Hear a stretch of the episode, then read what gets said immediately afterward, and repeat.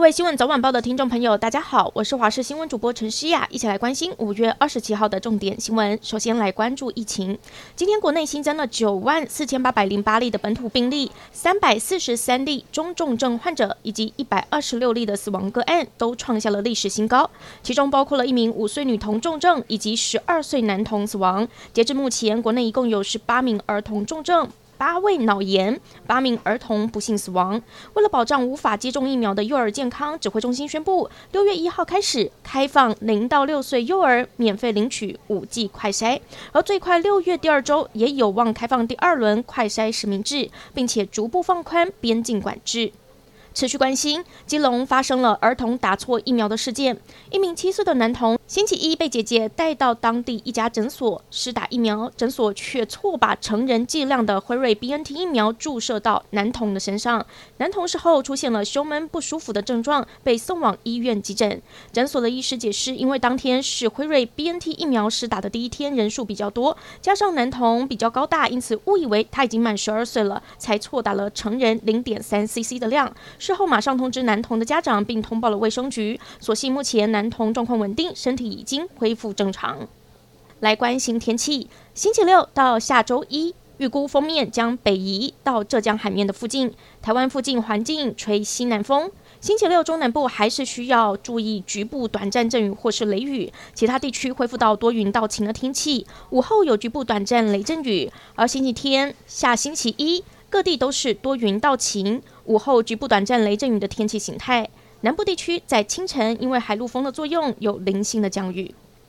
来关心中部大雨的情况，台中清水的南社旧巷道因为大雨积水到脚踝的高度，住户家里的家具才新买没多久，只能拼命把家具垫高。而彰化深港乡一处低洼巷子积水淹进民宅，有人在门口架起挡水板，有人一边扫水一边抱怨。另外和美镇的稻田水淹过马路，机车骑士受困报警求援，没想到前来查看的警车一个转弯不小心，竟然也开进稻田里，反倒成了被救援的对象了。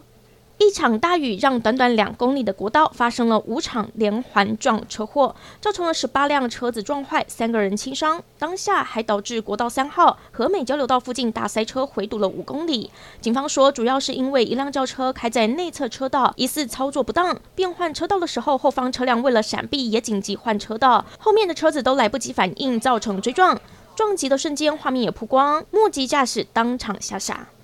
台北市长选战虽然民进党的人选还没有出炉，不过交通部前部长林佳龙今天在脸书公布十二大政策愿景计划，被解读是为台北市长备战。另一方面也传出台北市副市长黄珊珊因为本土疫情爆发，最快在七八月才会宣布参选。至于已经被国民党提名的立委蒋万安，今天一早则是拜会了前总统马英九，请益城市治理。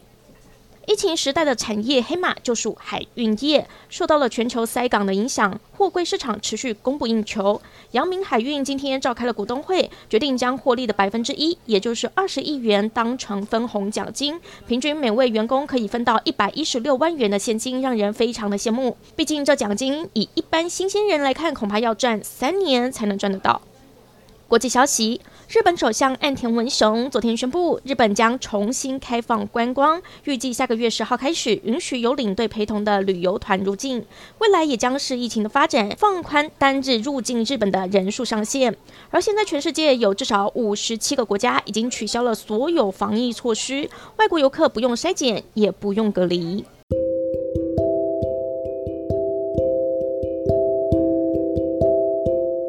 感谢您收听以上的焦点新闻，我们再会。